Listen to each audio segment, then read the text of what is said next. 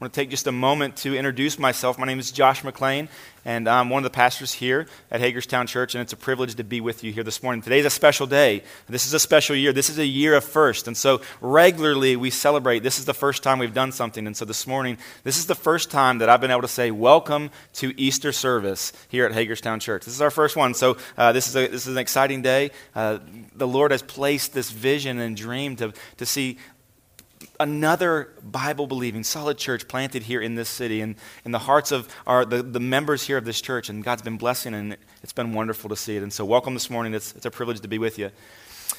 Many of you guys know the name of this man. He was called the Iron Man, Cal Ripken Jr. If you were raised in this area as a child in the 80s and 90s, and you would know exactly who I'm talking about. He played for 21 seasons for the Baltimore Orioles from 1981 to 2001. He compiled 3,184 hits, 431 home runs, 1,695 runs batted in his career. Um, he won the Gold Glove Award two times. He was a 19 all uh, 19 all-time All-Star and was twice named the American League Most Valuable Player. In 2007, he was inducted into the Hall of Fame, almost unanimous, the highest uh, percentage voting of all time, 98.5%. There's probably no one in this room that doesn't know who I'm talking about. Now, you may uh, not know those stats that I just listed off. I had to look a lot of those up.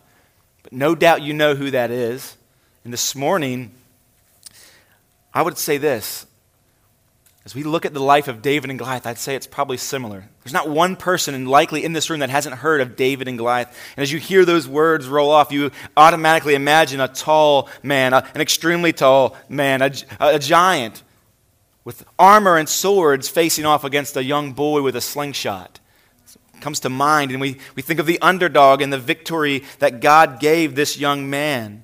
Each of us know the story. You might be thinking, why on Easter would you be bringing a sermon? Why would you bring a message from David and Goliath? And two reasons, really. The first reason is this.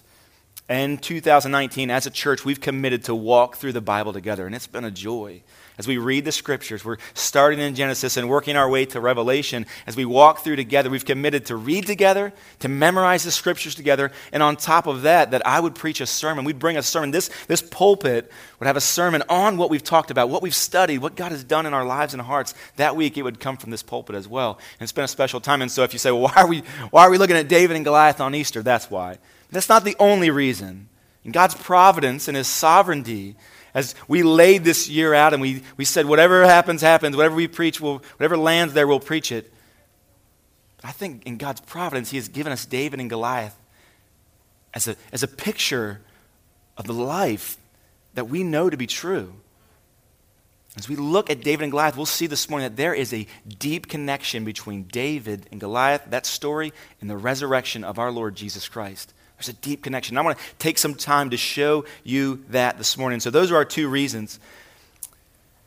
There's much, there's, lot, there's quite a bit of a connection between the two, and I want to spend some time showing you those this morning. So if you have your Bibles, we'll be in 1 Samuel chapter 17. 1 Samuel chapter 17, and we'll begin reading in verse 41. Before we do, I want to set the scene. We'll read a smaller uh, portion this morning. We won't read the entire text. It's a wonderful thing in 1 Samuel, as there's, the, the, the author gave quite a bit of information, several chapters to help us understand and unpack the story of David and Goliath. We'll read just a portion of it. We'll begin in 41, but before we do that, I want to say this. I want to set the scene. The Philistines have come into the land of Israel, and there they are on the mountain on the mountainside, and they're looking across the valley of Elah. To the other side, there's another mountain on the other side, and that's where the armies of Israel are encamped. And they've been there for some time. As a matter of fact, uh, in verse 41, where we pick up this morning, they've been there for 40 days, more than a month. They've been facing off, and there's been uh, taunting and, and different tactics and strategy and muscling up, and armies coming and going and, and strengthening and communication between the two. It's, it's mounting. Tension is mounting. And this is where we pick up this morning. Verse 41 David has come to the battle. And as he gets there, he, he hears Goliath cursing his God, challenging, taunting the armies of the living God of Yahweh. And he's indignant. And he decides, I will do something about this. I'm going to shut this fool's mouth, if you will. That's where we pick up in verse 41. And so read that with me. It says in 41 And the Philistines moved forward and came near to David. With his, or Philistine came near and moved forward to David with his shield bearer in front of him. And when the Philistine looked and saw David, he disdained him, for he was but a youth, ruddy and handsome in appearance. And the Philistine said to David, Am I a dog that you come to me with sticks? And the Philistine cursed David by his gods. And the Philistine said to David, Come to me, and I will give your flesh to the birds of the air and to the beasts of the field. And then David said to the Philistine, You come to me with a sword with a spear and with a javelin. But I come to you in the name of the Lord of hosts, the God of the armies of Israel, whom you have defied. This day the Lord will deliver you into my hand, and I will strike you down and cut off your head. And I will give the dead bodies of the hosts of the Philistines this day to the birds of the air and to the wild beasts of the earth, that all the earth may know that there is a God in Israel, and that all this assembly may know that the Lord saves not with sword and spear for the battle is the Lord's, and he will give you into our hand. And the Philistine arose and came and drew near to meet David. David ran quickly toward the battle line to meet the Philistine. David put his hand in his bag and he took out a stone and he slung it and struck the Philistine on his forehead. And the stone sank into his forehead and he fell on his face to the ground. So David prevailed over the Philistine with a sling and with a stone and struck the Philistine and killed him. There was no sword in the hand of David. And then David ran and stood over the Philistine, and he took his sword and he drew it out of its sheath and killed him and cut off his head with it. When the Philistines saw that their champion was dead, they fled. May God bless the reading of his word this morning. Would you pray with me? God, as we look at this story, and in some ways, and over time has become larger than life, even. It's permeated almost every area of our culture in some ways. We pray that you'd bless us as we look at it again this morning, that you'd help us to see what you're saying in this. That we wouldn't get caught up in some side point, that we would see fully the truths that are displayed here in this story. Father, we pray again that our hearts would be nourished by this, that we would be encouraged where we need to repent, that we would repent. Where we need to turn, we would turn. Where we need to trust, we would trust. Where we need to grow, we would grow. And we ask these things not in our power, because that battle is not ours, it's yours. We ask them in the name of Jesus. Amen. I want to tell you right at the beginning of our time this morning that uh, the, the, main point of the text, it's found in the key verse. And if you are working through the reading plan, and, and by the way, that's found in the loop, and so I want to encourage you to check that out. There's also a memory verse in there. If you memorize the memory verse, that's the key verse for our passage today. It's the key verse for the passage that, that we're studying. It's this, verse 46 and 47, David speaking. This day the Lord will deliver you into my hand. I will strike you down and cut off your head all the bodies of the host of the Philistines this day will be given to the birds of the air and to the wild beasts of the earth. He says this. Why? Why would he do that? Why, why is he hoping that this will take place? Why is he claiming that it will? That all the earth may know that there is a God in Israel.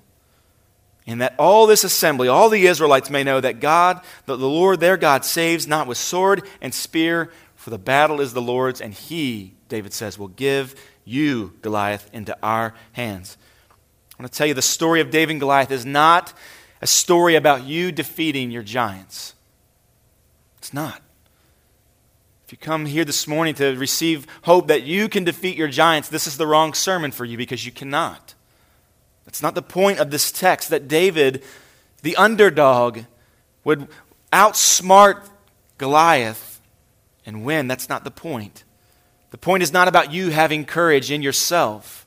The point this morning is not you having victory over different battles that you're facing as you muscle up and power through. No, this story is not about you at all.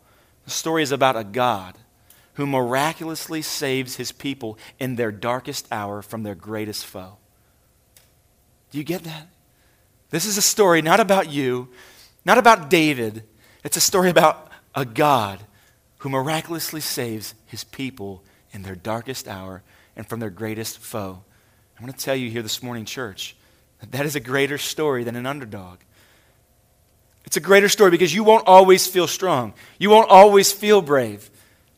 And the Lord doesn't save with sword and spear. He, the battle is His, and He will save. He will rescue. So I hope this morning that you find hope in that. And that again, your heart is nourished this morning as we look at the story of God. Now he saves his people once again. Our story this morning it actually begins with a man by the name of Saul. And he was the man chosen actually first to be the king over Israel. And he, he started out pretty well. He, the people had asked the, the, the, the, priest, Samuel, the judge, they said, Hey, we, we want to be like the other nations around us. We, we want to have a king. It's hard to imagine that God's people would, would, would just look around and want to be like those around them, but yet that's what we see taking place here. God's people saying, We want to be like everyone else. That's, we're not too different from the Philistines oftentimes. Maybe you can remember desiring a starter jacket like everybody else. Maybe you wanted to have those uh, really baggy pants, those really baggy jeans. And I'm not talking about the, the, the, the, 70s, I'm talking about the 90s maybe. But maybe you were, maybe back in the 70s, you wanted those baggy pants as well. Or maybe you wanted the, the tight ones in the 90s. Whatever it was, you've, you've, you've looked around as a kid and you said, Mom, I want this. I want to, Dad, I want to be like them. I want to look like them. We've all been through that. The children of Israel, they're doing that as well. And on a more spiritual and serious level, they're saying, God, we don't want you to be our king. We want to be like everybody else around us. We want to be the, like, like the nations around us. In fact, they come to Samuel and they say in 1 Samuel chapter 8, maybe you remember this, uh, verses 19 and 20, the people refused to obey the voice of Samuel. Samuel said, You don't need a king. God is your king. They reject it and they say, No, but there shall be a king over us. We will have a king, that we may be like all the other nations, they say, and that our king may judge us. And get this, that our king may go out before us and fight our battles. The children of Israel had asked Samuel to ask God to give them a king so that they could have somebody who would fight their battles. That's what they wanted. And so God wanted to give them the best that he could. He wanted, he wanted to give them himself, and they wouldn't have it. And so he chooses out for them, as a demonstration, the tallest man in the land. So Saul is chosen to be king. He's anointed. Samuel is, uh, is told by God to anoint Saul to be king. And Samuel goes out, finds Saul, and he anoints him to be king. And, and Saul starts out well. He does pretty good. The military success that they experience at, at, at the onset is exciting to see. Some victories, some good things taking place.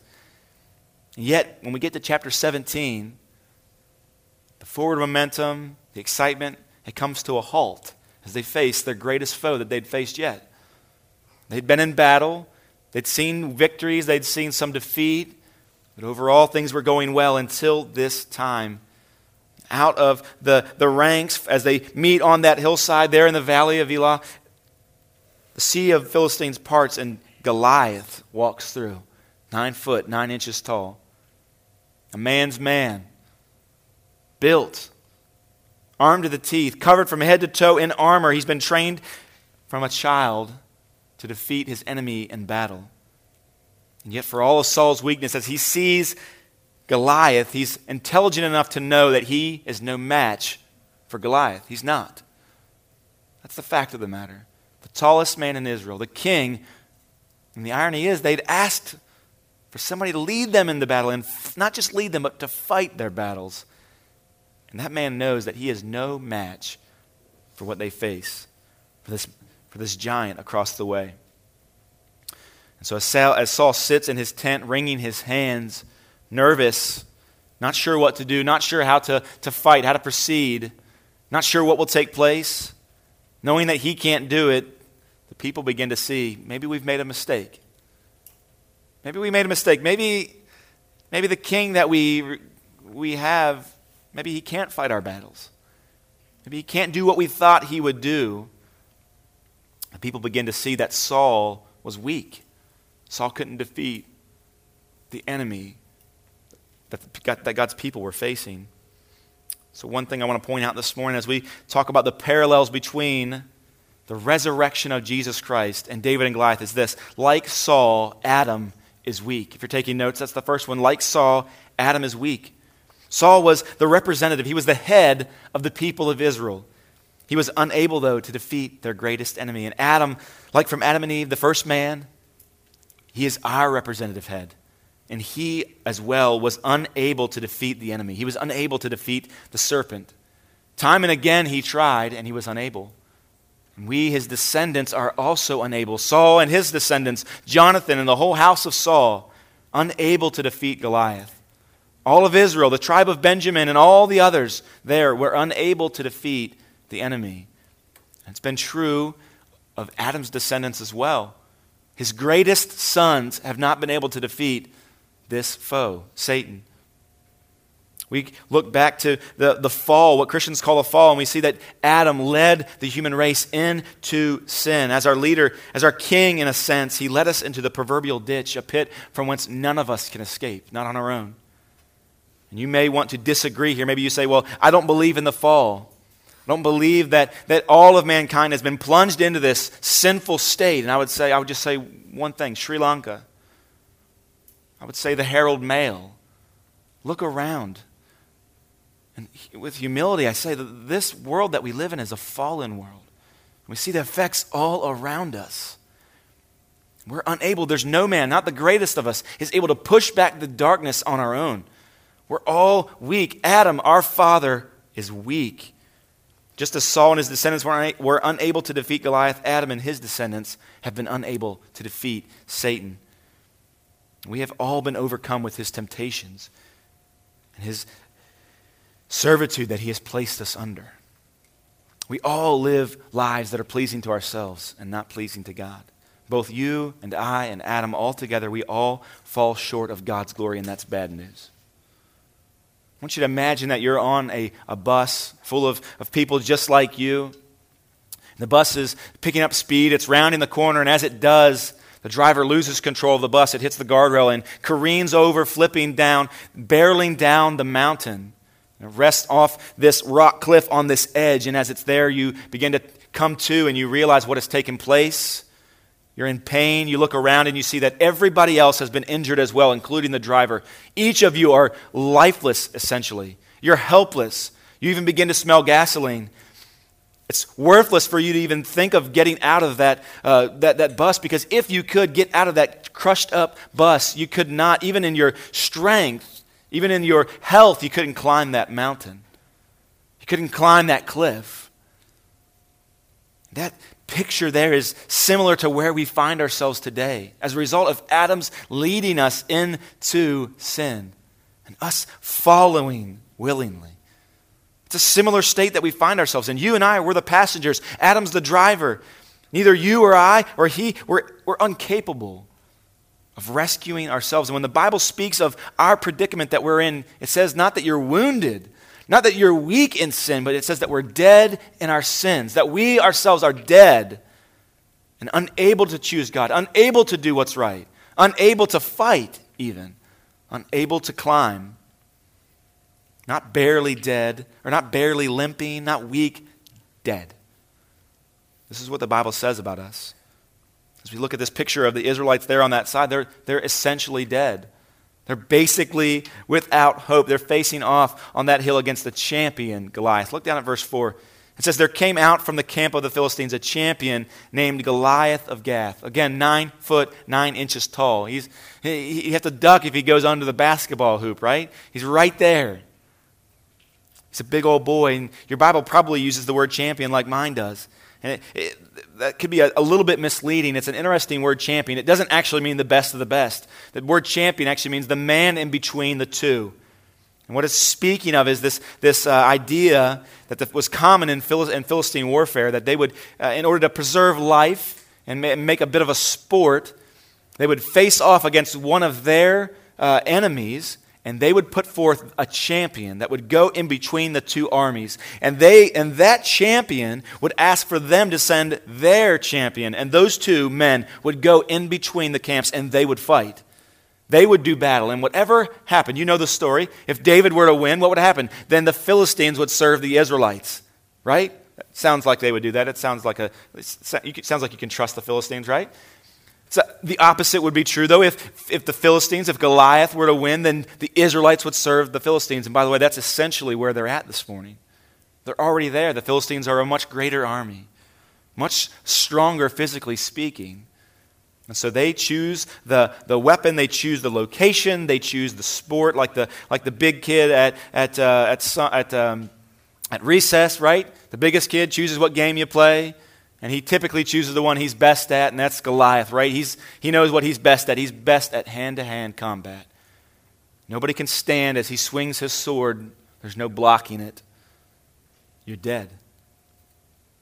So the Israelites are essentially goners. In a sense, they're dead in their sin. I remember first hearing of war and battle as a maybe a 10, 9 year old boy and thinking, how could this be? Why would, in this day and age, with civilized humans, why would we kill each other? Why wouldn't we just do a boxing match? And I thought of a similar scenario to this. Why couldn't we just box and box the Germans or box whoever? And that's how we would decide who would win our wars. This is what the, the Philistines are facing right here. And so, the Philistines send out their biggest, they send out their baddest, they meet in the middle. The, the Israelites haven't sent a guy out yet. It's been 40 days, and Goliath's been taunting the armies of the Lord. He's saying, Send out your champion if you can. The Philistines look around, they don't see any movement. They see signs of trembling and fear. The Israelites look around and nobody's coming forward, nobody's raising their hands, nobody, nobody wants to do anything. And yet, when David comes forward, it's a beautiful thing. What does Goliath ask David whenever he sees him? He says, Why have you come out to draw up for battle? Am I not a Philistine, and are you not the servants of Saul?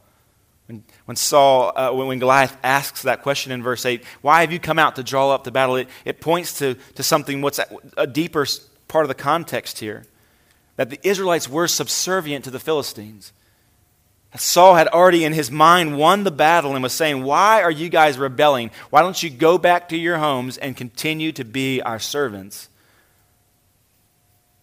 We can do what we want. We're going to take your land. We're going to take what we want. We're going to rule this place. And the fact that the, the Israelites were there, even, is saying, Goliath is hinting at here that they're rebelling. They're there to rene- renegotiate terms. Saul is saying, or uh, Goliath says, Am I not a Philistine, and are you not servants of Saul? He said, I'm a Philistine, you remember, right? And, and you guys are servants of Saul. You guys serve us, and Saul serves us, so you should, and you serve Saul. They've come to fight, they've come to battle. They're there to ne- renegotiate terms. 40 days this goes on, though, and there's not a man to come out and lead them into battle. Remember, Saul was set aside by God to be the one who would lead them, that would fight their battles. I firmly believe that Saul, it was his job to defeat Goliath. And that God demonstrates to us that it doesn't matter how tall you are, it doesn't matter how strong you are, how good looking you are, it doesn't, those things don't matter. The battle is the Lord's, and He will give it into your hand. I think it's worth mentioning just for a second here as we think of this life of Saul. Saul comes from the tribe of Benjamin. Benjamins, or Benjamites, not Benjamins, were known for their ability to sling stones. That's, that's the nation that we know was gifted not only in battle, but specifically they were marksmen with a slingshot. And yet, David from the tribe of Judah is the one out facing Goliath. Saul is war hardened, David is not. Saul is the tallest. David is not. David, it says here, he was ruddy and, and handsome. He's saying he had a baby face. Why? Because he's a kid. Right? The contrast is, is beautiful there. This goes on for 40 days, and finally, David comes forward to fight Goliath. If you look at this, the, the description of Goliath, it gets interesting when we see that the only time in the entire scriptures that the word their coat of mail, is used to describe armor is when it's describing Saul here. Every other time that the coat of mail is used in the Bible, it's speaking of either fish or serpents or dragons. Every other time. The Bible often refers to Satan as the serpent, as the dragon. He's the snake. He's the serpent in, Revel- in, in, Genesis. He's the dragon in Revelation. He is the one with, armed with a coat of mail, with a coat of scales. I think it's interesting here. The connection is clear that Goliath is a picture of Satan. This is a true story, it, it's a real occurrence. And, and the author here is pointing out, under the inspiration of the Holy Spirit, that this man is a representative, is a picture of Satan. He's calling out to the, the Israelites, he's calling out to God's people He's condemning them, he's taunting them. What does it mean to taunt somebody? What does it mean to defy somebody? To tease, to ridicule, to belittle, to accuse. He's oppressive, Goliath is. The Philistines are oppressive. They're in the Israelites' land. And here's what I want you to see that Goliath, like Satan, is oppressive. That Goliath, like Satan, is an oppressor. He oppresses. Satan in the Bible, he's the tempter. He desires to lead both sinner and saint away from the Lord into rebellion against God, and he's the accuser of the brethren. He reminds those of, who are Christ of all the, the guilt in their past. He reminds them of that. This is what Goliath is doing. He's taunting the children of Israel. He's the serpent. He's reminding them of all, of all the battles that they've lost in their past, all the, their own personal weaknesses and shortcomings. He's bringing that back in front of them. And like Goliath, he's calling to you this morning to submit to him and to serve him. He's calling you to listen. I would warn you this morning that Satan is no match. I'm sorry, you are no match for Satan. Just as David, in his, in his own power, Goliath, or I'm sorry, uh, Saul in his own power, and any of the Israelites in their own power were no match for Goliath. It's the same way. We're no match for Satan. Goliath's patiently waiting for someone to destroy. The New Testament says that Satan is the same way. He walks about seeking whom he may devour, even this morning, patiently looking for his next kill. Goliath and Satan both oppressing God's people. If you're here this morning and you find this to be a, a troublesome truth, that Satan is seeking whom he may devour. And that just like Goliath was looking for somebody to kill, looking to enslave the people of God, and if that brings trouble to your heart, I want to bring a little bit more. Remember that Saul was no match and his descendants were no match. Jonathan was no match. He wasn't able to rescue. Jonathan and Saul and you and me were on that bus together. We need somebody outside of ourselves to rescue need somebody outside of ourselves to come to our aid. And there, as the Israelites face off against the Philistines with Goliath in the middle, the situation looks bleak. In walks David. I'm going to point out a few things about David quickly. The first is this that David was obedient. David was obedient. Look at verse 17 there in chapter 17. It says that David's father had told him to go to battle. Not to do battle, but he had told him to be at the battlefield. And so David shows up. He's obeying his father. His place was not in the battlefield, he wasn't old enough to be there. Uh, most, uh, most experts say that, it, well, actually, we know this from the book of Leviticus, that you had to be 20 years old to be in the Israelite army. If David's not there, he's not 20 years old, and that's not his place. And yet he's obeying his father. He's, he's supposed to be at his father's house, and yet he's there on the battlefield. He's supposed to be tending sheep, and yet he's tending to his brothers. And so we see of David that he's obedient to his father. Another thing I want to point out to you about David is that David is unique. He's the youngest guy there, right? And everybody else is strapped with swords and spears, and even the enemy is, and yet David doesn't have either of those things. He has a stick and he has a stone, right? He's got a leather strap. David was using, wielding weapons not made with human hands. The, the stone was polished and rounded in that stream not by a man, but by God. And that, that, that stick, that staff that he had in his hand, it grew straight and sturdy all by itself. They were shaped by God. They, they hadn't been pulled. These weapons that David had, uniquely, they weren't pulled out of a f- furnace forged by man. They weren't made with human hands at all. And it points to the fact that these weapons that David would wield were the weapons of the Lord, not manufactured by man. So David is unique, young, out of place, using weapons that nobody else would even think of or even maybe possibly know how to wield in the face of danger. So David's a unique individual, but not only is he unique, but he's also reverent. You see, David decided to fight Goliath not when he saw his dangerous presence. David wasn't looking for a fight. He didn't come to the battle to fight, but he was ready to fight when he heard this irreverent, irreverent defiance. That's when David became ready to fight. That's when David submitted himself to fight Goliath. He was a reverent young man. Goliath cursed David, David by his gods, verse 43 says. And the word curse, you should cue in on that. Remember that God promised Abraham, what did he say? He said, I will bless anyone who blesses you or your descendants. He said, I'll curse anyone who curses you or your descendants. And here we have what? Goliath cursing David. So, the promise that God had given to Abraham, that had rang true throughout all of Israel over the last 500 years, was, or, or, or I'm sorry, 900 years, was coming true in this moment. You're seeing it take place. David was reverent. He believed that God would fight his battle. And that as he heard this curse, he knew that God would give him into his hands. What what more Goliath is guilty of blasphemy. The Bible teaches that whether you're a Israelite or not, in those days, if you committed blasphemy, you were to be stoned. So David, recognizing the law that he is under, the obligation that he has to shut the mouth of the blasphemer, what does he do? He goes down and he gets the stone. He will stone, even if he's stone this giant, even if he's by himself. And so he walks down in there with his sling in hand.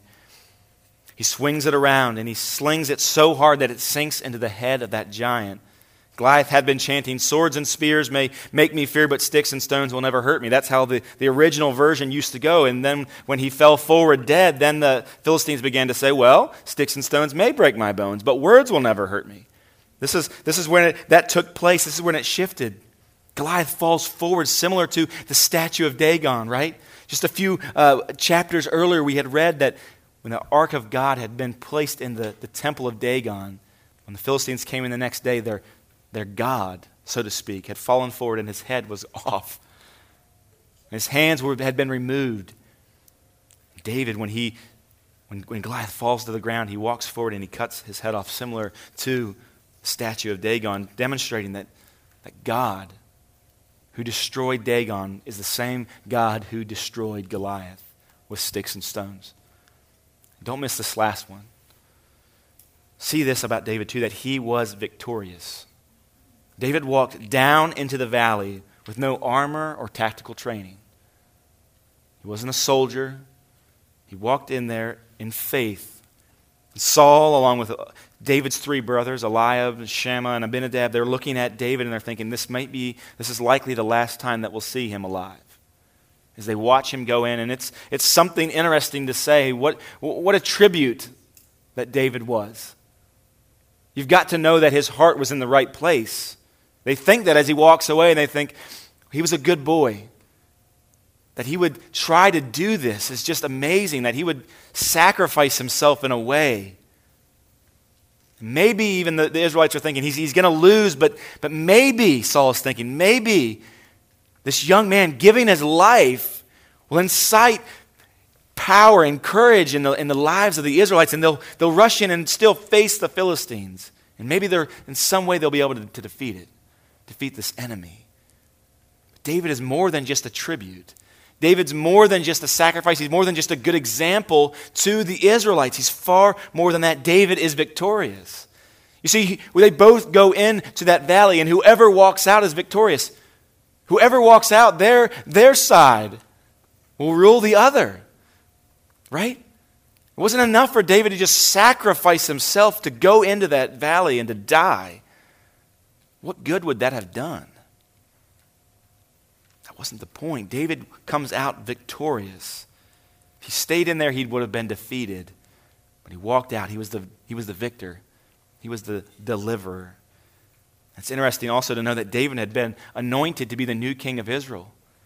In the New and the Old Testament, when we, when we think of this idea of anointing, it's the same idea, it's the same word as Messiah. I just want to point this out. There's a, there's a strong connection between David and Jesus. Let me say this that David, like Jesus, is our deliverer. David, like Jesus, is our deliverer. You see, Jesus was obedient. He went to the cross to obey his Father. He was obedient even to the death of the cross. Jesus was unique. He taught, he prayed, he lived like no one else. No one else. Ultimately, utterly unique. He defeated death, hell, and the grave like no one could. He was unique. Jesus was reverent. He came to fulfill the law and not to destroy it. Jesus was victorious. As, as Jesus went to the cross, his disciples, along with Satan and the crowd, they, they, they looked at him and they thought, It's over. It's done. What more is there? His life is snuffed out. And while he was a great example, he is not victorious. This is what they thought in their minds. Death and Satan, they thought that they were waiting to defeat Jesus at the, at the cross. They thought they had lured him in and they had received victory, but Jesus had lured them to the cross, and there he would defeat them in the presence of all. Jesus had done this. He had lured them in, knowing his strengths, knowing he would be victorious, triumphed over death, hell, and the grave, over sin. And the truth is, David knew what he could do with a stone. He knew how nimble he was, he knew how lightweight, and he knew how heavy the armor was on Goliath. He knew that he had the tactical edge. As David walked out of that valley, so Jesus walked out of the grave. And had he not, had he not walked out of that grave, we would have been, of all men, as Paul says, most miserable. We would have been, of all men, to be pitied most. Both David and Jesus were victorious, and they gave their sides victory as well. Do you see that this morning? That David was victorious, and so was Jesus. And if you think about this, did the Israelites even lift a finger? Did they, did they, they even lift a finger? No. No. The greatest enemy in the darkest hour had been defeated by a boy with sticks and stones. He used the very weapon that Goliath had said he would use on David. He, David used it on Goliath to end it all. And as he holds the head up in victory, and the people, his people, cheer, and they run through the valley and they chase after the Philistines in victory, and they, they never even lost a, left a, left, uh, lifted a finger to experience this victory that David had paved the way for. David walks out of that valley, and Jesus walks out of the grave. I'm going to park there just for a moment as we consider the resurrection of Jesus. Some of you might be thinking in your mind, what is the big deal? What is so great? Isn't it, isn't it all about the cross, Jesus' work? Isn't that what Christians celebrate so much? And, and while it is, Jesus was not just a sacrifice, an example, he was a victorious sacrifice. You see, the, the, for years the Jews had sacrificed. For years, God had told them every year they were to sacrifice, and that, that the blood of that lamb, in a sense, would take away the sins of that family. When Jesus appears before John the Baptist, and John sees him walking, he says to him, he says of him to the crowds, he says, Behold, the Lamb of God that takes away the sins of the world. They begin to realize at that moment that the blood of those lambs could never take away the sins of the people could never do it. They could never make things right. Hebrews tells us that the blood of bulls and goats could not wash away sin. And so the lamb, every single lamb that had been sacrificed for the sins of the people, was unable to take away the sins. And not only was it unable to take away the sins, it was also unable to resurrect. And Jesus, the lamb who takes away the sin of the world, is the lamb who resurrects. Christians this morning, we are like Israel. We are victorious. We look at the cross and we see the, the, the, seriousness of our sin. We see the sincerity of God's love toward us, but at the empty tomb, we see the sufficiency of his sacrifice. The resurrection is confirmation. Listen to this it's confirmation that Jesus' death on the cross was able and effective as it went to remove God's wrath towards those who would repent and believe in him. It, it, verified it. It proved its effectiveness that Jesus could walk out of the grave. Now, think about the application of that. Because Jesus walked out of the grave, it says that now what we are placing our faith in is effective.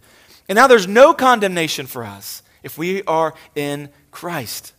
There's nothing. So, as we come to a close this morning, as we think and meditate and we see the empty tomb, what are we to do as a result of that? The first thing I would say is that we are to repent. We're to repent. We're to turn from our sin as we see the seriousness of the cross. That God does not wink at sin, He doesn't, he doesn't laugh at it. He doesn't look the other way when He sees our, our, our actions, whether they be heinous in our minds or not. We see the seriousness of God and His wrath. And we repent.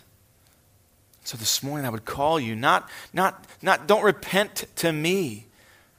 Don't repent because of the, the weakness of, of your decisions that you've made. Repent because a holy God will judge you for it. His wrath burns against those who have not. So repent. Another application for us this morning as we consider the cross, as we consider, more importantly, the resurrection, is to rejoice. Rejoice this morning, Christian, that we have an opportunity to be forgiven of our sins. And it's in an effective way. Imagine a time when somebody has volunteered to do something for you, to maybe to pay for something or to take you somewhere. And as they go to do it, they're ineffective. They're in, unable to complete the task, and you're left with nothing. Jesus is not that way. As we look at the empty tomb, we see that Jesus his sacrifice on the cross is effective, and we rejoice in that. What, what celebration that we have to do today. Of all men, we are not most miserable. Of all men, we are most likely and, and necessary to rejoice. We have what it takes to truly celebrate. We've been forgiven. Two more. As we look, as we walk through our lives, we realize this as Christians. Another application as we think of the cross and we think of the resurrection of Jesus, the empty tomb. We realize this that we're not slaves to sin here in the present. We're no longer slaves to sin. Think about the fact that David defeated Goliath. And what happened when he did? When he cut off the head, what happened to God's enemies? God's, the, the enemies of God's people. What did they do? They ran. They ran. Just a moment ago, it happened so fast. The, the, it's mounting, it's, it's building, the story is fleshing out, and all of a sudden, bam, he's dead, he's on the ground. And they're celebrating and they're running. And that's where we are today. We recognize that we are no longer slaves to sin. Goliath's mouth is not running, saying that we are servants to him anymore. His tongue has stopped. So, as Christians today, we recognize that we are no longer slaves to sin because of the cross. Because Jesus walked out of the tomb. Because David walked up out of the valley and Goliath stayed there. Because of that, we are no longer slaves to sin, not in the present. So walk in that. Walk in that faith and that truth, knowing that you can, by faith, you can see that God, Jesus' Son, Jesus, Jesus, God's Son, has cut off the head of our enemy. And not only that, but another application is that we live with no fear of death in the future. This morning, as our brothers and sisters mourn the loss of their family members in Sri Lanka, we know this that we, in the face of death, have nothing to fear. Jesus said to his disciples, Don't fear somebody who can kill the body or harm the body. He said, Fear the one who can harm the body and the soul in Sheol, in hell. And the, the opposite of that, of that is true. Celebrate that the one who can destroy or preserve life has preserved ours, Christian, because of our faith in Christ that He has given to us, because of our repentance, we can experience this hope that we will never be hopeless. We'll never be, uh, we'll, we'll experience pain in the face of death. But we should never be hopeless in the face of death. Death has been cheated. To be absent from the body is to be present with the Lord. What can man do to you? Romans 8 says that we cannot be separated from the love of God that is in Christ Jesus, that has been extended to us. So while death is painful, we pray for healing as those who mourn. And maybe you've experienced that even lately in your own life. There's still a sting there. But the ultimate power of death has been removed because of the work of Christ, because he defeated death as he resurrected under his own power. And we live with hope to looking forward to the fact that we will one day experience a life that is fully restored to where it should be and where it was to be, free of pain and free of sin. As we close this morning, I want to leave you with a poem. I think it, it touched my heart as I read it, and I want to read it slowly want you to enjoy this and be truly find, find some sustenance in this as a believer this morning. This is true of you. Death and darkness get you packing. Nothing now to man is lacking. All your triumphs now are ended, and what Adam marred is mended. Graves are beds now for the weary, death a nap to make more merry. Youth now full of pious duty seeks in thee for perfect beauty. The weak, the aged, tired the, with length of days from thee look, no, look for new strength. And infants with thy pangs contest, as pleasant as if with the breast. Then unto him who, has, who thus hath throned, even into contempt thy kingdom down. But by his blood did us advance unto his own inheritance. To him be glory, power, praise from this unto the last of days. Church, celebrate in that this morning. Death has no victory over us. In, our, in the face of our greatest enemy, God miraculously saves his people in their darkest hour and from their greatest enemy. Rejoice in that. Let's pray. Father, this morning we celebrate these truths. That your Son would die for us. And while we marvel at that, and we wonder at these truths, we pray that you would nourish us by them. As we gather in this place, that we wouldn't just come, that we wouldn't just hear somebody rant and rave, but that we would truly be encouraged, your people, that we would be fed by the, the truths of your word.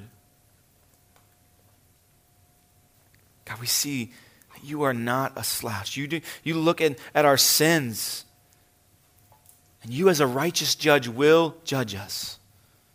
The soul that sins, it shall die.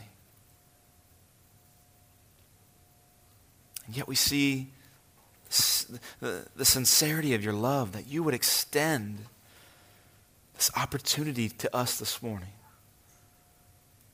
What great love, what great sacrifice. God, we see that you are victorious. That Jesus' work on the cross satisfied your demands, the demands of a holy judge. So, this morning, as we consider the resurrection, this Sunday and next Sunday and every Sunday in 2019, and as we go as a people, we find courage to know that we can repent, that we should rejoice, that we should live without fear of sin in our lives now under its rule and reign and without fear of death.